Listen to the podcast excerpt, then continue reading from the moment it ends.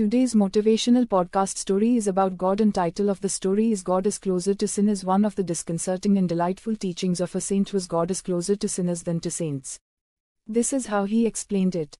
God in heaven holds each person by a string. When you sin you cut the string.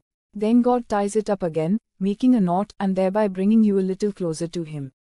Again and again your sins cut the string and with each further knot God keeps drawing you closer and closer.